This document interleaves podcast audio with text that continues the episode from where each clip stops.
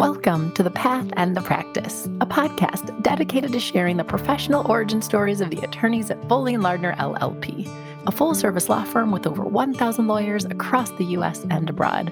I'm your host, Alexis Robertson, Director of Diversity and Inclusion at Foley.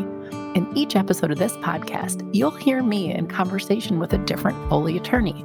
You'll learn about each guest's unique background, path to law school, and path to Foley and Lardner. Essentially, you'll hear the stories you won't find on their professional bios. And of course, you'll learn a bit about their practice. Now, let's get to the episode.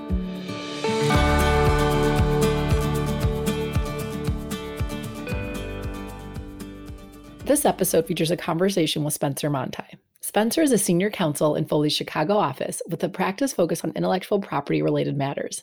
In this discussion, Spencer reflects on growing up in Middleton, Wisconsin, attending the University of Wisconsin Madison for college and law school. Although, as Spencer shares, he did not go straight through between college and law school. He actually spent five years working in San Diego as a civil engineer. So, Spencer reflects on what it was that caused him to decide to leave engineering to become a lawyer and why it was that he returned to the Midwest. I also get Spencer to talk a bit about his practice, which I find to be unique in that Spencer does both IP prosecution and IP litigation. Additionally, I was thrilled to get Spencer on the show because Spencer is the chair of Foley's Associates Committee. So I have him discuss what the Associates Committee does, why it's important, and what it is about it at Foley that makes it particularly unique. And of course, because this is the path and the practice, this episode is littered with practice advice, including advice on the importance of, as a law student, taking classes that really challenge the way you think. I hope you enjoy my conversation with Spencer. Spencer, welcome to the podcast. We're going to jump right in, and I'm going to ask you to give your professional introduction. Yeah, sure. My name is Spencer Montei. I'm a senior counsel at Foley and Lardner in its intellectual property litigation practice group. I was a summer at the firm in 2012 and uh, joined, obviously, as an associate the following year in 2013. You know, my practice, I'd say, generally is pretty varied within sort of the intellectual property area, patents, trademarks, trade secrets, copyrights, you name it, and also do, you know, and that would be in district court litigations. I also do some work at the ITC, and then also some counseling work, you know, just strategic counseling for clients, portfolio management, things like that. So, you know, really I think emphasize having you know some expertise in a lot of different areas and bringing that to bear. You know, basically as clients' IP issues arise, you know, wherever they arise. So we're going to talk about all that. We're going to unpack that a bit, but first we need to get to how it is, why it is that you can describe yourself as this. So let's start somewhat at the beginning. Where are you from? Where did you grow up? Yeah, sure. So I'm from Wisconsin and specifically Middleton, Wisconsin, which is a, a suburb. I guess it was small. It's grown quite a bit just west of Madison and great town to grow up in. I would describe it as sort of a you know classic Midwestern town and a good good place to be a kid. I want to hear more about that. If I found you, say, middle school, what were you doing? What were your hobbies? What were you into? Probably in detention. I was, Sorry, I like um, how you laughed right before you said that. Go on, elaborate, please. Yeah, I don't know. I had a, probably a kind of a roundabout path to becoming kind of a productive human. I, I spent a lot of time getting in trouble when I was young, and it kind of started in elementary school, probably peaked in middle school and then sort of plateaued throughout high school. But what are we talking here? Class, class clown? Like why, why why are we in detention? yeah, it was good natured. So I always clarify that. I was not mean, at least I hope I wasn't. I wasn't a bully. I would say I, I had a hard time paying attention and was generally bored in class. Come to learn later, it might have been because I had actually had uh, bad eyesight, and you know I don't think I could read the, the board. So we discovered that probably too late. But anyway, class clown, just not paying attention, making jokes but all good natured. So while I was in trouble a lot, I think if you were to talk to teachers and my detention supervisors, they probably were not, uh, you know, all that. well, were there any sports or any hobbies or favorite TV shows that you like? Anything else, or were you just primarily in detention? No, no, and I'm probably overstating it. Yeah, I enjoyed playing soccer. Was a decent soccer player for a while. I was pretty small growing up, short, undersized, so as all my friends and uh, it kind of got bigger, I stayed the same, and so I sort of lagged behind. But for a good while, I was a pretty good soccer player and enjoyed it. I played tennis and swam and did some other things, but you know, never good enough to you know play beyond high school.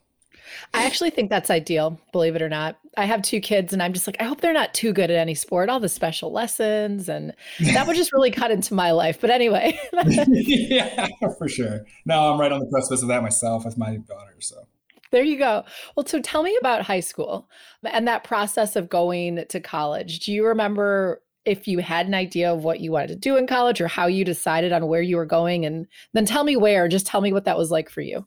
Yeah, no, I didn't have a very structured process of choosing college. You know, I, I, obviously knew I wanted to go. I wasn't the first in my family to go to college. I, you know, was fortunate enough to kind of come from a, a line of college graduates. I, I, I knew I wanted to go to a bigger school, and I pretty much looked exclusively in the Midwest. So I ended up going to Purdue my freshman year and, and, and joining the freshman engineering program. I don't know why I did engineering. I think it was honestly for lack of another interest. And my grandfather was an engineer, and I looked up to him a lot.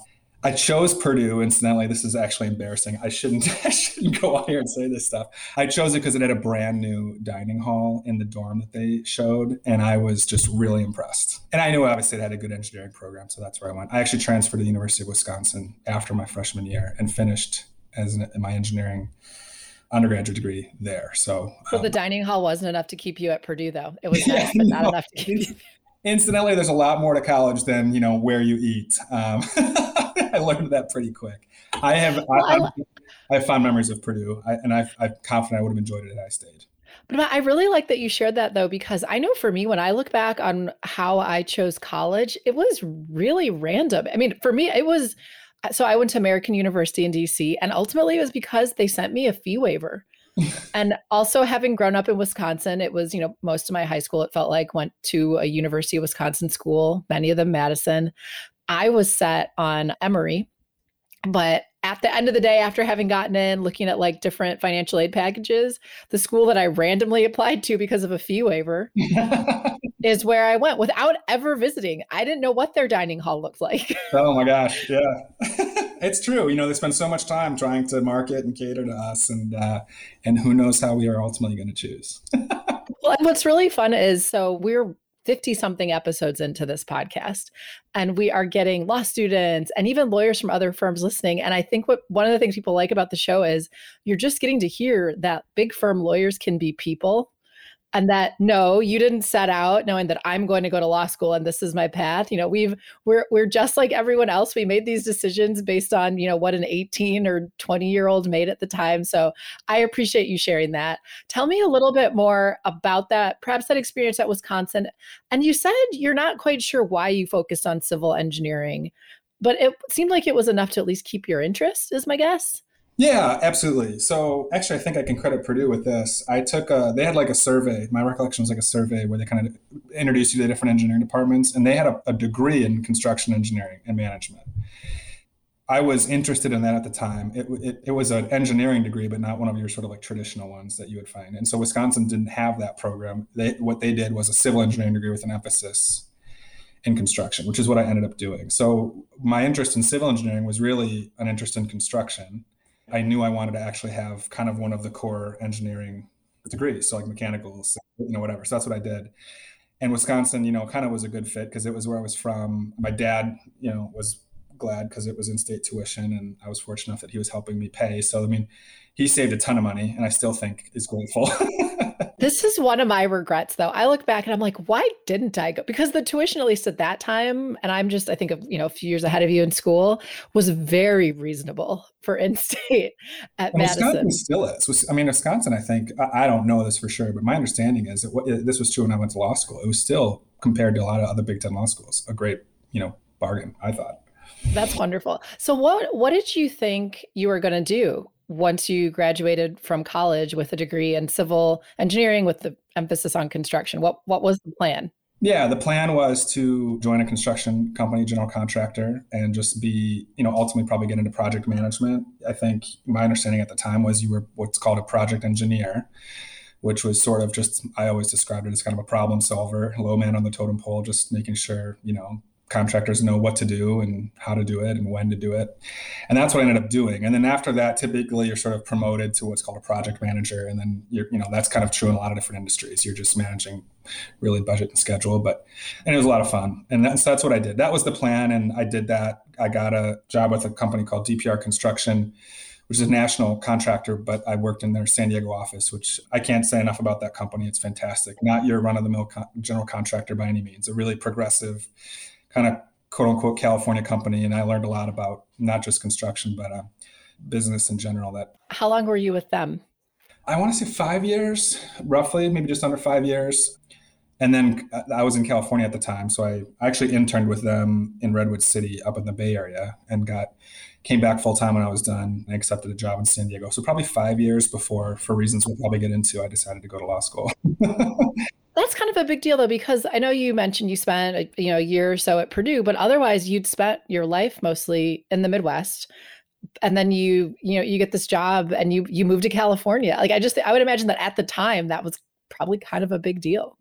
Yeah, although you know, I feel like kind of is customary for me. I didn't think all that much about that aspect of it. You know, I knew I wanted. I was driven enough to want to get this job, and you know, really wanted it. And then California had some sort of, I think, appeal for you know, just sort of in probably a really naive sense to me. And graduated, and then packed up my car and drove out there. and then and San Diego's beautiful too. Oh my gosh, yeah. My wife is from Southern Indiana, and she around the time her sister had started having kids when she started feeling like she wanted to move back to the Midwest. And that's instantly when I also, also decided to go to law school. So, but for that, you know, I probably would still be out. Really? Okay. Now, yeah, unpack this a bit. So I caught what you said, but did you say she also decided to go to law school? Who... No, she didn't. No, no, she was not. Oh, that's She's when you decided. Okay. Yeah, I decided to go to law school.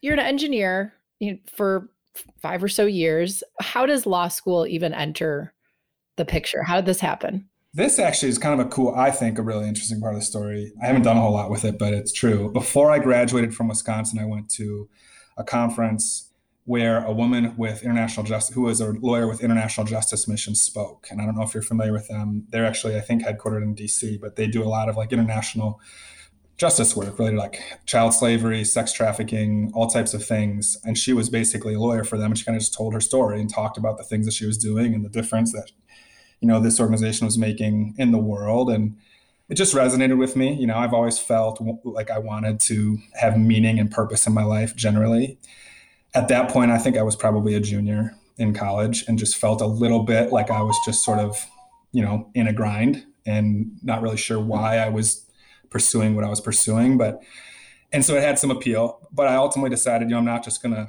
stop now. I've spent three four years you know working to become an engineer. I'm going to become an engineer.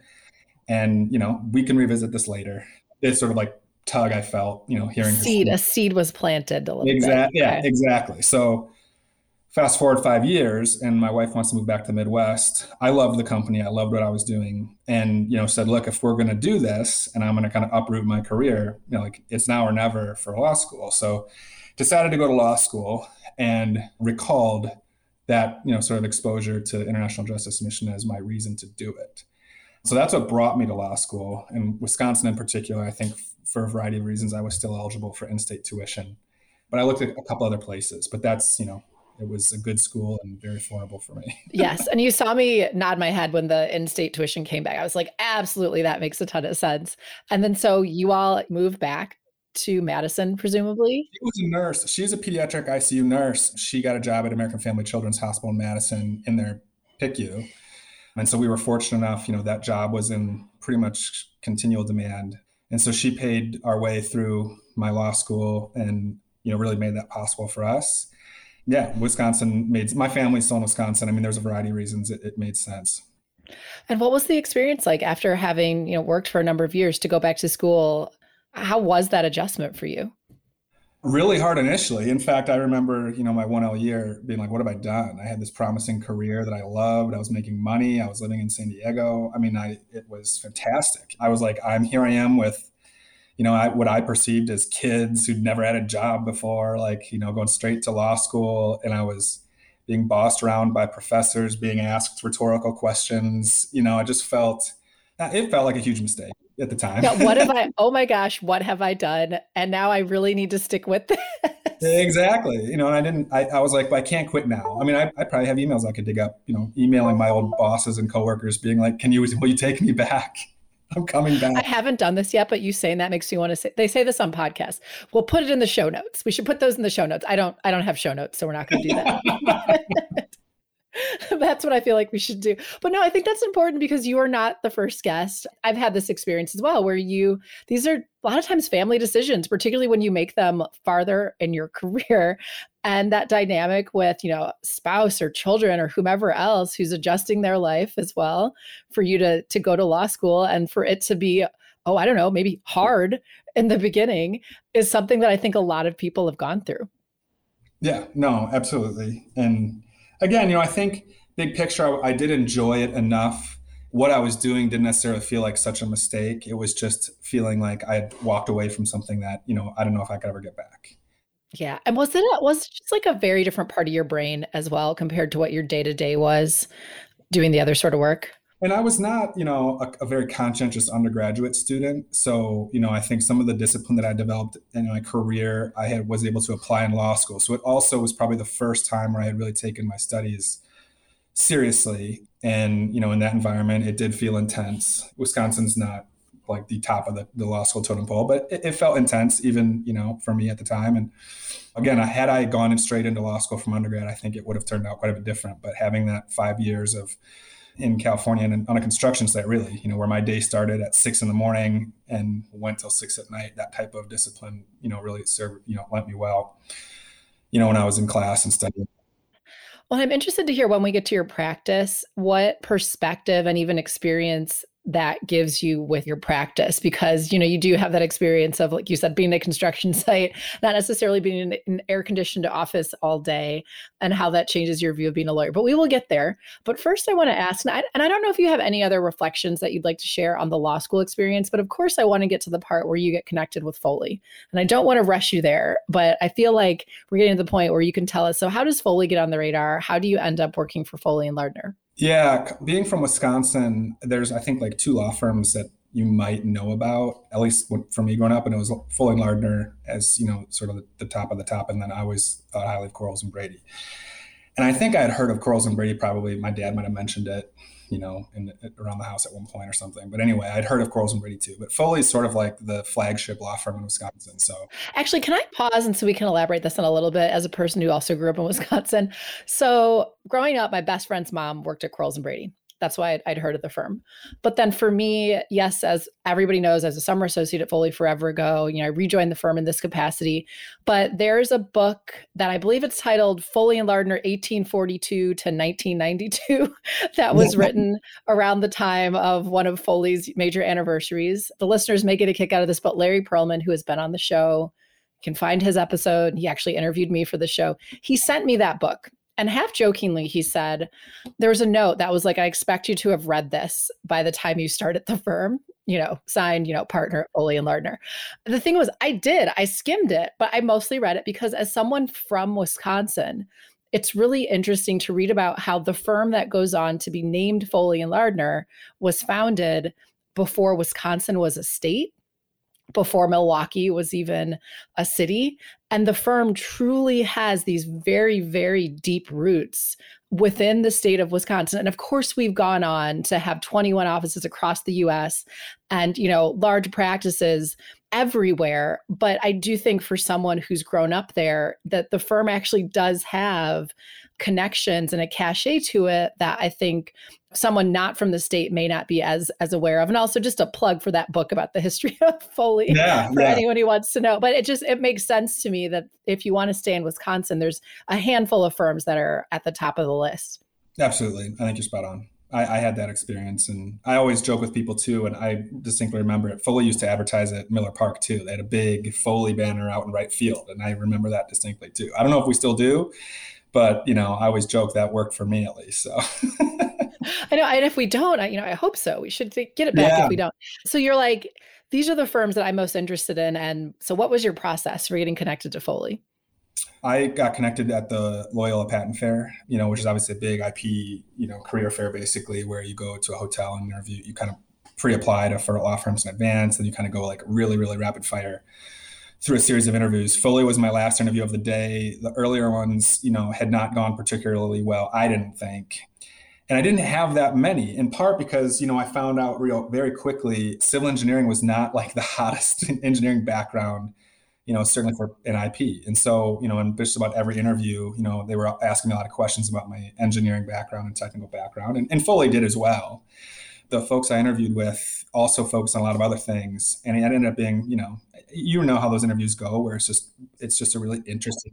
Tell me about yourself. Yeah, it was it was better. So I left feeling like, wow, that I'm really glad that one at least went well because that was the one firm on my list that I had actually heard of prior to going into the fair. So that was how I got connected with Foley. There's there's other funny stories about me getting roped into Foley. I'm not sure I should share, but we'll, we'll see. We'll see. We'll use our discretion. also, you touched on the fact. I mean, obviously, we know you're a, an IP lawyer, but you touched on interviewing with Foley at the patent fair.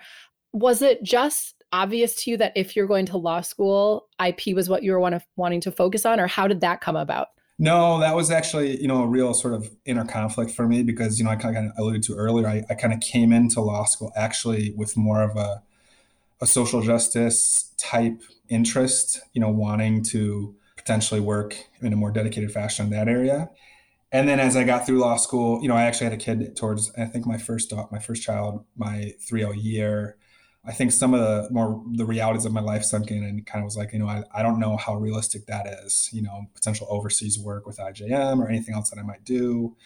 And also just remembering that like I really enjoyed working in business before and not sure I wanted to walk away from that either. So ultimately, again, but it was a real, you know, battle. And to this day, I, would be lying if I say it doesn't. I don't sometimes still wonder whether if I should have, you know, pursue, scratch that harder. And how did you learn about IP in general? Were you exposed to it in law school or had you been exposed to it at other points in your life? No, not really. I think as an engineer, you know, I think in undergraduate, the idea of invention generally is certainly something you're familiar with. I certainly wasn't taught about intellectual property in undergraduate, but I'm, I'm sure there were courses I could have taken where I would have. But I think part of it was just my undergraduate education. My grandfather was also an, an engineer and was talk, always talking to me about airplanes and flap systems and things like that. So I had that in my life.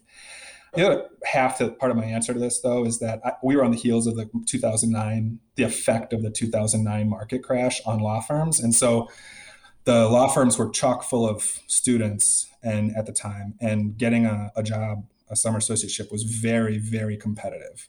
I remember thinking, well, you know, I could narrow the applicant pool by focusing on patent law by virtue of having an engineering background, and so, in part mm-hmm. of it was mm-hmm. just just that reality. Sorry, I'm as you can see, I'm doing a lot of nodding. Listeners, I'm doing a lot of nodding. also, for anybody who wants to hear even more about that Great Recession era effect, Morgan Tillman and I and I on his episode talk a lot about that. But I think that makes a ton of sense because I think it's maybe hard for people, particularly those in law school right now, because yeah, we've dealt with a global pandemic and a lot of societal upheaval. But generally speaking, right now, law firms are still doing pretty well. I mean, we're going through another round of, you know, the industry salary raises as we speak. So I think it's been a while since we've seen that sort of effect on the legal industry, but we know it's cyclical. We know it happened around 2000 as well. And, you know, there were things I think in the early 90s. I think either being in law school or starting your career around that time very much affected your view of the world because things definitely changed for a number of years, probably from what, probably about 2009 to 2013 or 14, I would say legal hiring was very much affected. So that makes sense that you'd want to lean on your your engineering skills. Yeah, yeah, absolutely. Yeah. So you're a summer associate at Foley. I won't go too into details because I think we can kind of put together being a summer associate, finishing up law school, joining the firm. And at that point, you know, you're I assume you're dedicated to IP. You know, you've been at Foley for a while now. You're sort of getting closer to that precipice where, you know, potential partnership is not far away. But what was your experience like starting as an IP lawyer at the firm? How did you learn to do what you do? Yeah, you know, I would say I had a very sort of traditional sort of onboarding at any big law firm. I moved to the, uh, it was a move to a new city for me. We don't have family in Chicago. So, you know, it was finding a neighborhood to live in and seemed like you could either pick, you know, you picked a side of the city and that was the side of the city you lived on. And then I was warned that once you pick a side, it's hard to go to another side. So we ended up initially in the West Loop and found that to be the case. Like I had friends in the north side of Chicago and it was like, we never got to see each other anymore. And I never could understand why. But, but as far as the career went, I would say the key for me was finding a couple people who developed really strong relationships with that were more senior. So a partner and a senior counsel in particular who took an interest in me, not just in, you know, staffing me on on their matters, but also just, you know, took an interest in me and, you know, kind of became friends. And that to me was was critical. There's two people that come to mind. I don't know that I'll name them, but there were two people that come to mind that really kind of eased both the transition into the big law firm, but then also once in the big law firm helped kind of guide me into, you know, sources of work, sources of good work, and kind of showing me the ropes, so to speak, and uh, sort of becoming a productive sort of firm citizen in that sense. Well, and tell me again, or tell us again about your practice, because what you said when we started, as far as I could tell, was almost all the IP things. And often, and I think it's maybe a bit rare to have as broad a focus, but I would love if you would unpack your practice even more and that maybe I'll ask you some some follow-ups after that. Yeah, so I think one of the unique things, and this goes to one of the partners who took an interest in me, because that's her practice is extremely diverse. That was a point of emphasis for her and, in sort of training me was, you know, you need to get an understanding of all this, in part to support her practice because she does it all. But also part of it was just a necessity. I was just a sponge trying to soak up as many opportunities as I could. In my first year, I remember in my review, like we've never had so many reviewers before. You've worked on it, and I actually I didn't make my hours. So it wasn't volume of hours. It was volume of like matters. You were just everywhere doing everything. And so it was, you know, getting staffed on a trademark litigation and then a patent litigation and then ultimately, you know, a copyright litigation and then doing some trademark prosecution and then a couple patent applications. I mean, it was like everything. And so I just sort of came about it and to the point now where I feel like it's again a sort of a point of emphasis I've made in my practice that I do understand how all these forms of IP relate to one another and the different ways you can strategically, you know, both protect IP and then enforce IP. And again, I feel like the emphasis that that partner put on it in her practice kind of mentored me to do the same thing, coupled with the, just the fact that that's just happened to be where I was getting work was in all these different areas. I think sort of created what I what I look back on as sort of a really sort of just lucky good fortune that you know I wasn't siloed in this massive patent litigation for four years where all I did was one part of one case and one technology and one IP area. It was quite the opposite. What's funny, I have a little bit of guilt because I have not had as many IP lawyers from the firm on the podcast as I think I should have had given the size of the group at Foley. I would say at this point, you are maybe the fourth or fifth I've had a couple of patent prosecutors on, so Sonal Agrawal and Galen Yu, and then Mark Diliberti and Jeff Green also on the trademark copyright advertising. But I think you're the first from the group who also has that IP litigation experience. And so, just for the listeners, particularly the law students out there, I'd love to just use you to educate a little bit on what that is. And if they caught some of the other names to want to hear about those areas, they can go back and listen to those shows or email me and I'll send you an episode guide. But in terms of in terms of IP litigation, just to so people know what we're talking about, intellectual property, there's something you want to protect that has a, you know, a patent filed or there's a trademark and something has happened while where we are now in dispute over it and we are in court. And you also mentioned ITC, but I would love if you could just give a little bit of a primer of like what is an IP litigator in particular, knowing that you do more than just do IP litigation. Good question. I would say IP there's IP litigation separate from the firm's litigation department. So Foley has a litigation department. Then there's IP litigation, and then incidentally, IP litigation is within the intellectual property department, which is a different department. But you know, I would describe it as kind of a lot of the way, just how you just described it. Ultimately, you know, a business or an individual can obtain a patent or a trademark or a copyright to protect, you know, their intellectual property. And so there's a lot of lawyers at our law firm who work with those folks to do that, to get the protection and get the right protection covering, you know, the right things. And then, like you said, you know, ultimately, if there's a dispute over that, usually some form of infringement of someone's trademark or patent or copyright, you know, that's where the IP litigators will get involved, either on behalf of the plaintiff suing somebody for infringement or, you know, on behalf of the defendant, you know, defending a client who's been charged with infringement. And the, the, many of the litigation aspects are identical to just conventional litigation. You know, you still have, you know, you, we still follow the federal rules of evidence and the federal rules of civil procedure. We're oftentimes in the same courts. It's just there's nuances to these cases that are, you know, very specific to these areas of law. that you know a general litigator most likely just wouldn't have the experience with. Patent law in particular has you know local patent rules in different courts. Obviously a very specific body of jurisprudence that you have to understand and yes.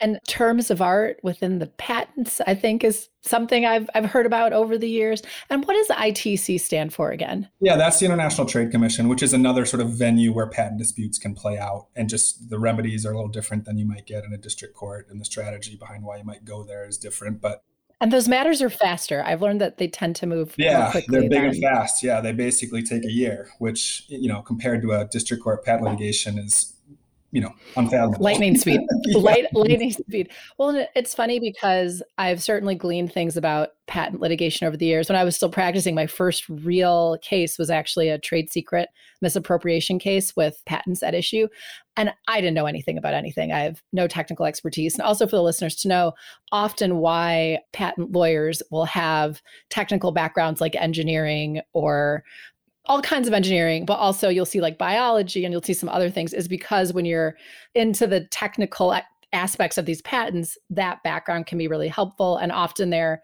undergraduate or, you know, PhDs or whatever who are very up to speed on that particular area of science or technology. But for me, that was not me. You know, I was I was mm-hmm. pre-law undergrad. I find myself on this trade secret case with patents at issue. There's some litigators involved. There's also IP lawyers involved. But all I noticed was that many patent lawyers had color pencils in their office because they would read the patents and they would color code things. And I was like, well, clearly I'm going to get some color pencils. I remember being like, because I need to understand the ins and out of this technology that we're, you know, someone's claiming that we we stole and actually i didn't really need to know the ins and outs and that pencil experiment was not didn't really work for me. It was fun and colorful. Yeah we and you know we litigated for a while. The case eventually went away because it settled. And i and for me personally with lacking that expertise i was like well that was fun. I've gotten my exposure to patents i'm going to go back with these general litigators now where i belong. And the other thing i've learned because my brother-in-law is actually a, a patent lawyer at a large firm is of course, it's all federal court. So there would be times when I would tell him how I was doing something in state court as, you know, just general commercial litigator. And he would look at me like, like I had, you know, a third eye. Like he'd be like, I don't under what is a state court? What are you talking about? Yeah, you know, that is true. I've not been in state court, I think, for anything but maybe a pro bono matter. You just don't go there. Yeah, and then it's probably jarring when you did have to go for that pro bono matter. But I really appreciate you expanding on that because there's so many things, particularly early in one's career. And if you're a law student, I have so much sympathy or empathy for you as you read all of these acronyms and practice areas. So it's just wonderful to get somebody to sort of break down what it is, you know, what it means in particular to be an IP lawyer. And what I would love to get to do with you, Spencer, is to have you reflect a bit more on your career at Foley. And then we have to transition to talking about the Associates Committee, because I not only have you here as an IP senior counsel at the firm, but also I have you here as chair of the firm's Associates Committee. But before we get there, so you talked a bit about the importance of having, you know, people who really took interest in you and in many ways your career emulating those people. But any just other thoughts as you've made that transition to mid-level associate senior associate now senior counsel as to i don't know even how your practice has changed perhaps you know more client exposure now than in the past or just how you've upskilled over the years? Yeah you know i guess first of all in terms of my practice has changed you know i think again that particular partner who took an interest in me and sort of I, an interest in her i think part of what worked well was you know immediately we i think she sort of helped me become feel at least like I was really a core part of her team and that you know her clients were my clients and we were growing this relationship together and solving this client's problems together. And that sounds you know so simple. Um, but you know i think the danger at a big law firm and i think it's true of any big law firm is that you feel at times like a timekeeper and you're just billing hours. And you don't feel a connection or a relationship to a client or an issue. Yes. And again, it can feel or, academic. It can feel yeah. academic or almost hype. Like like this isn't real. I'm just exactly. doing research. Exactly. Yeah. To go back to an earlier point, for me at least, it's always been important that I felt like I had some meaning to my existence. And this isn't just professional meaning. Just this is just life meaning. Like I want to accomplish something and make a difference and have purpose in my life. And for me, you know, getting connected to a client, to human beings on the other end who have, you know, real problems and, and whatnot that I was helping solve, like that to me was really, really invigorating and really a catalyst to me in my career. And so I think at that point, I started thinking like, wow, I actually kind of like this. This is really fun. And that to me is the, and that's like another piece to this is that I think kind of changed in my career trajectory. Is at some point I was like, man, I'm having a blast. And I recognize now, particularly in my role as associates committee, that this career, for it to work for anybody, you really have to enjoy it. If you don't like this, yes, yes, it is not going to work. And you can say it again. I want to start clapping, but I would I don't want to mess up our audio. yeah. So I mean, when we deal with associate issues, and we have them, and we deal with a lot, you know, fundamentally, so often I'm trying to decide, you know, maybe you just don't like this, and that's okay. But that's something that you know we need to talk about and work through because ultimately like i said if this is a long-term career for you that has to be true. And if it's not you know we got to figure out how to make it it's so fundamental. You know you're not the first person who said something like this on the show, but I don't think it can be said enough because I think, particularly when you get high achievers, which most people who go to law school are, particularly if they end up in a big firm, you are so used to doing whatever you need to do to grind just to get that A, that you start your career and you're at first wired for grind. You're like, well, I just need to make it work for the next 30 to 40 years and I'll retire, dot, dot, dot. But it's so true. If you don't like what you are doing, you can make it work for a while. But the thing is, the Spencers of the world who are having fun, they're going to outwork you because you're actually enjoying aspects of what you do. And I just, I mean, you know, hopefully it's all of it, but the bottom line is, is there, are there at least a number of aspects of your day to day that you enjoy? So I love that you said that. And I love that you said you were having a blast. Like, wow, okay it's true, but again, I say that because I think it's important, and it's not, and I recognize that it's not. It hasn't always been true for me, and mm-hmm. and I think it's important that we try to figure out, make it so that if you do enjoy it, that everybody, you know, at the law firm has the same opportunity to have a blast. That, and that gets to again the mission of the associates committee and other things we'll get to, but. Yes. Well, and you're actually saying something very similar to what Jay Rothman said when I had him on the show. It's, you know, hopefully aspects of it are enjoyable, or at the very least, there is an intellectual curiosity there so that it isn't the sort of drudgery of, oh, I have to answer another client question. It's, I want to help this client navigate this issue. I'm as invested in this as they are and you know i don't see it as this it's something i get to do and it's you know essentially a privilege to be able and particularly in the things that you know you do and that lawyers at foley do to be able to advise in the context that we're in. Clients don't come to us for easy softball stuff. You don't bring in outside counsel for something that's really simple. So i think that's just so, so, so true. But yes, you've raised the Associates Committee. I do want to lay a little bit of groundwork here just so people understand this bit of the Associates Committee, which is one Foley has an Associates Committee. Many firms do, but I would say, depending on the law firm, the extent of that committee's involvement and ability to affect change can sometimes be quite limited. But what's important for everyone to know is that I met with Spencer as a part of my own interview process with the firm. as the chair of the associates committee because it was important to have the buy-in and even you know filling my role as director of diversity and inclusion. So i think that's a testament just a small testament to the involvement of you at foley as well as the committee. But yes i would love for you to elaborate on what the associates committee is and what some of the mandates are of the committee. Yeah yeah like you said, Foley has an associates committee. I'll just start with sort of the basics of kind of what it is, and I'll kind of get into what we do. So it's you know it's a collection of about 30 attorneys, associates, and senior counsel across the firm. I say roughly 30, and it's intended to be really sort of a representative mix of associates across the firm. So it's from every office, and for our larger offices, you might have two or three you know, sort of representatives from that particular office, and has representation from every department, and then sort of a broad mix of practice groups within the firm.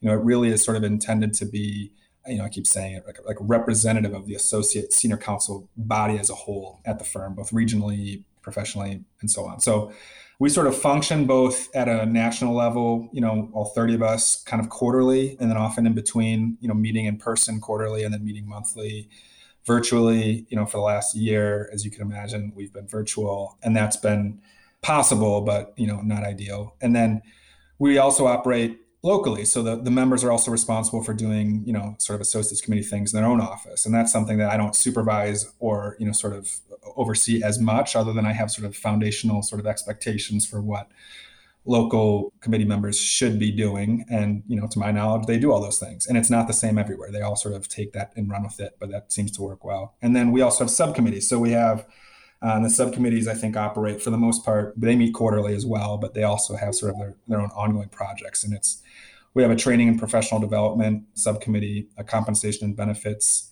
a subcommittee, an evaluations and partnership selection subcommittee, and then a technology subcommittee. And by and large, the vast majority of like issues that we address would kind of generally fall into those buckets. We also have a recruiting sort of liaison that kind of, I guess, liaises with our recruiting directors and, and, and, folks. And then we also have a diversity and inclusion liaison as well who does the same thing. So that's sort of the structure, kind of who we are. In terms of what we do, we do have a formal mission. It's long and wordy, so I, I won't. I won't Feel free to summarize. I'll summarize it. We should redo it, but it's basically the formal mission is really to communicate issues of concern to associates and senior counsel to firm leadership, which is, you know, you mentioned one of them, Jay Rothman, Stan Jaspan, Jen Patton, our chief legal talent officer.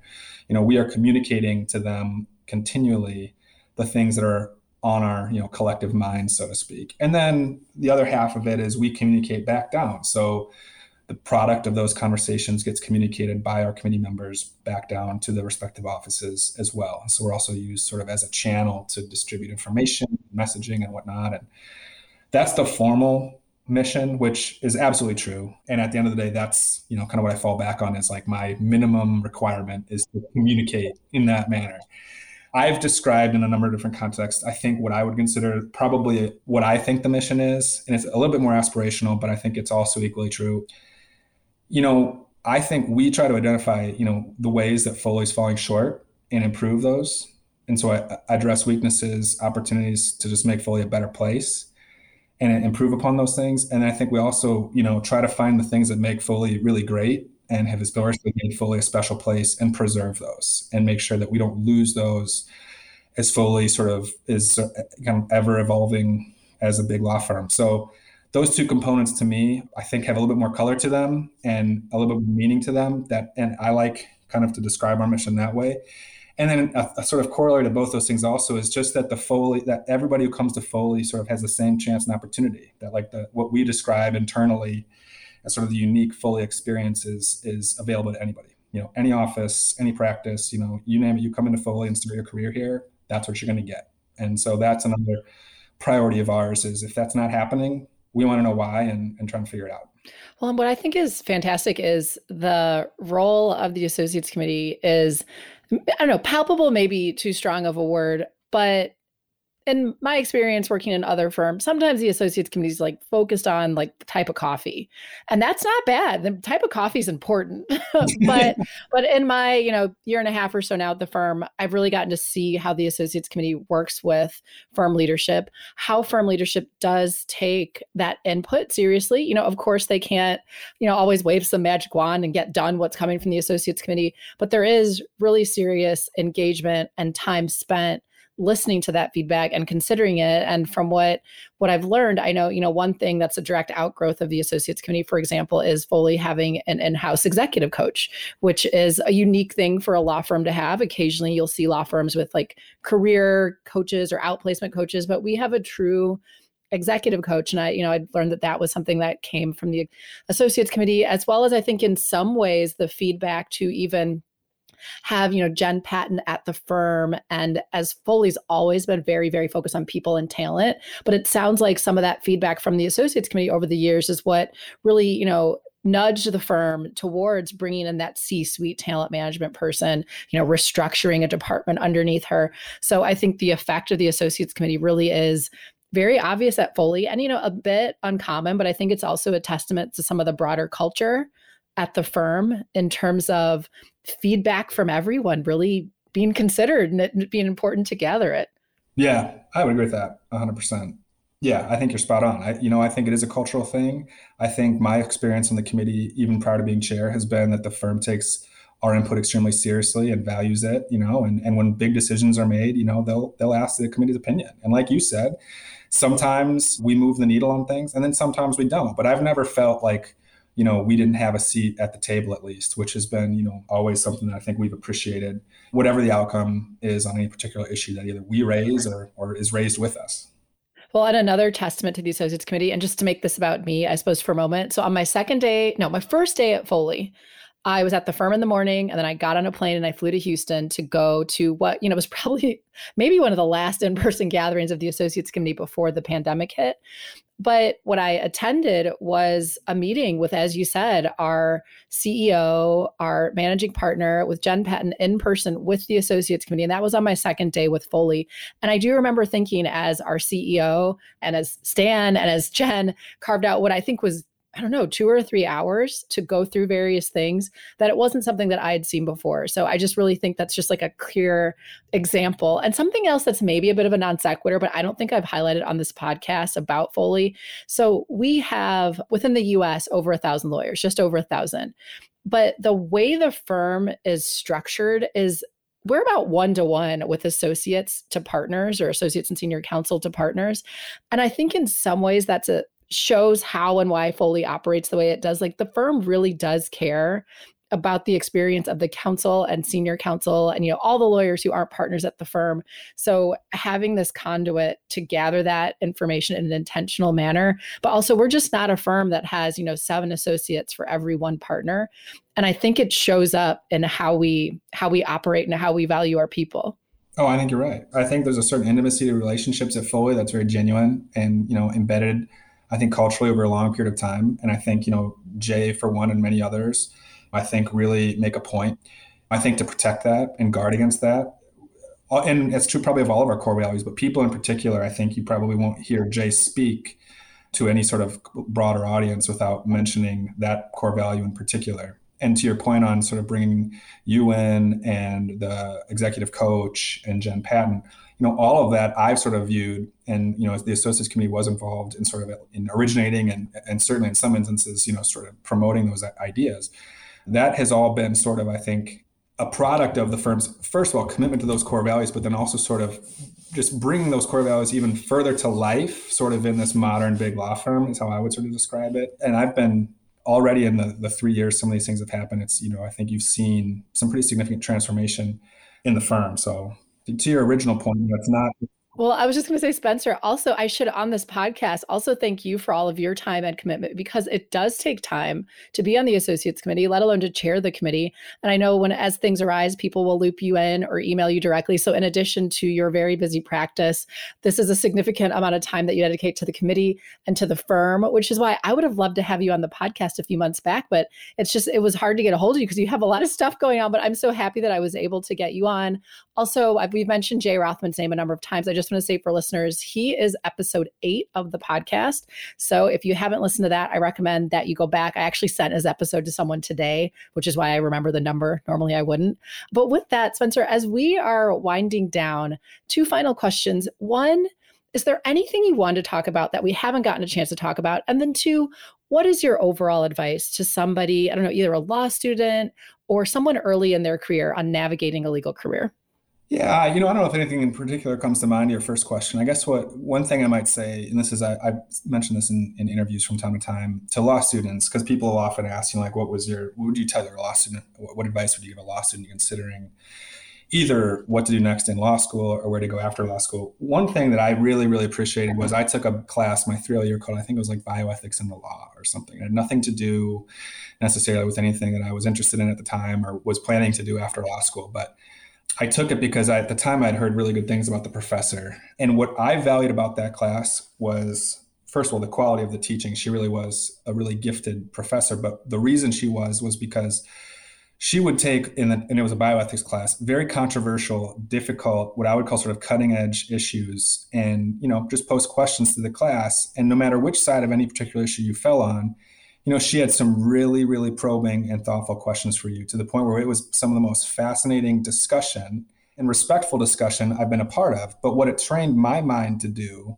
was to realize that, you know, to really sort of probe the boundaries of what I believed and why I believed, because, you know, she could ask me a question that turned what I thought was, you know, what I would consider near certainty on its head and you know i remember getting to the end of that class feeling like man i am a, a more disciplined thinker because she challenged what i thought to be true or what i thought was some type of bulletproof way of thinking about a really complicated in that instance legal problem but really it's hardly legal it's it's so difficult because it's not legal but it it, mm. it is so anyway it was what i tell lawyers is find that professor find your really gifted professor who can really challenge you to think in a really, really disciplined and critical manner, because that's a skill that you'll carry out of out of law school. So much of what you learn in law school, you don't have much use for when you're done. I didn't think that type of training, I think, you know, is highly valuable. And every law school has a professor. I don't care what law school you're going to. There's professors that do. Find them. right. Go find that person. take that class. I mean, seriously. It, for me, it was that class with that professor, but that's out there for everybody. Otherwise, I think the tendency is to take a class that's like training you to do something very specific. Like for me, I took a patent law class because I wanted to go to patent law. Glad I took that class, but that wasn't because necessarily that professor was going to really uh, kind of transform my my sort of way of thinking about things. So anyway. I think that is excellent advice. And my final, final question if someone has questions for you or wants to reach out, can they feel free to find you on Foley's website and send you an email? Yeah, absolutely. Absolutely. R Montei, M O N T E I, at Foley.com. All right. Thank you so much, Spencer. Thank you for listening to my conversation with Spencer Montei. I'm here with a quick update on Spencer, which is that as of February 1st, 2023, Spencer joined the partnership of Foley and Lardner. Congratulations, Spencer. Thank you for listening to The Path and the Practice. I hope you enjoyed the conversation and join us again next time. And if you did enjoy it, please share it, subscribe, and leave us a review, as your feedback on the podcast is important to us. Also, please note that this podcast may be considered attorney advertising and is made available by Foley and Lardner LLP for informational purposes only. This podcast does not create an attorney client relationship any opinions expressed herein do not necessarily reflect the views of Foley and Lardner, LLP, its partners, or its clients. Additionally, this podcast is not meant to convey the firm's legal position on behalf of any client, nor is it intended to convey specific legal advice.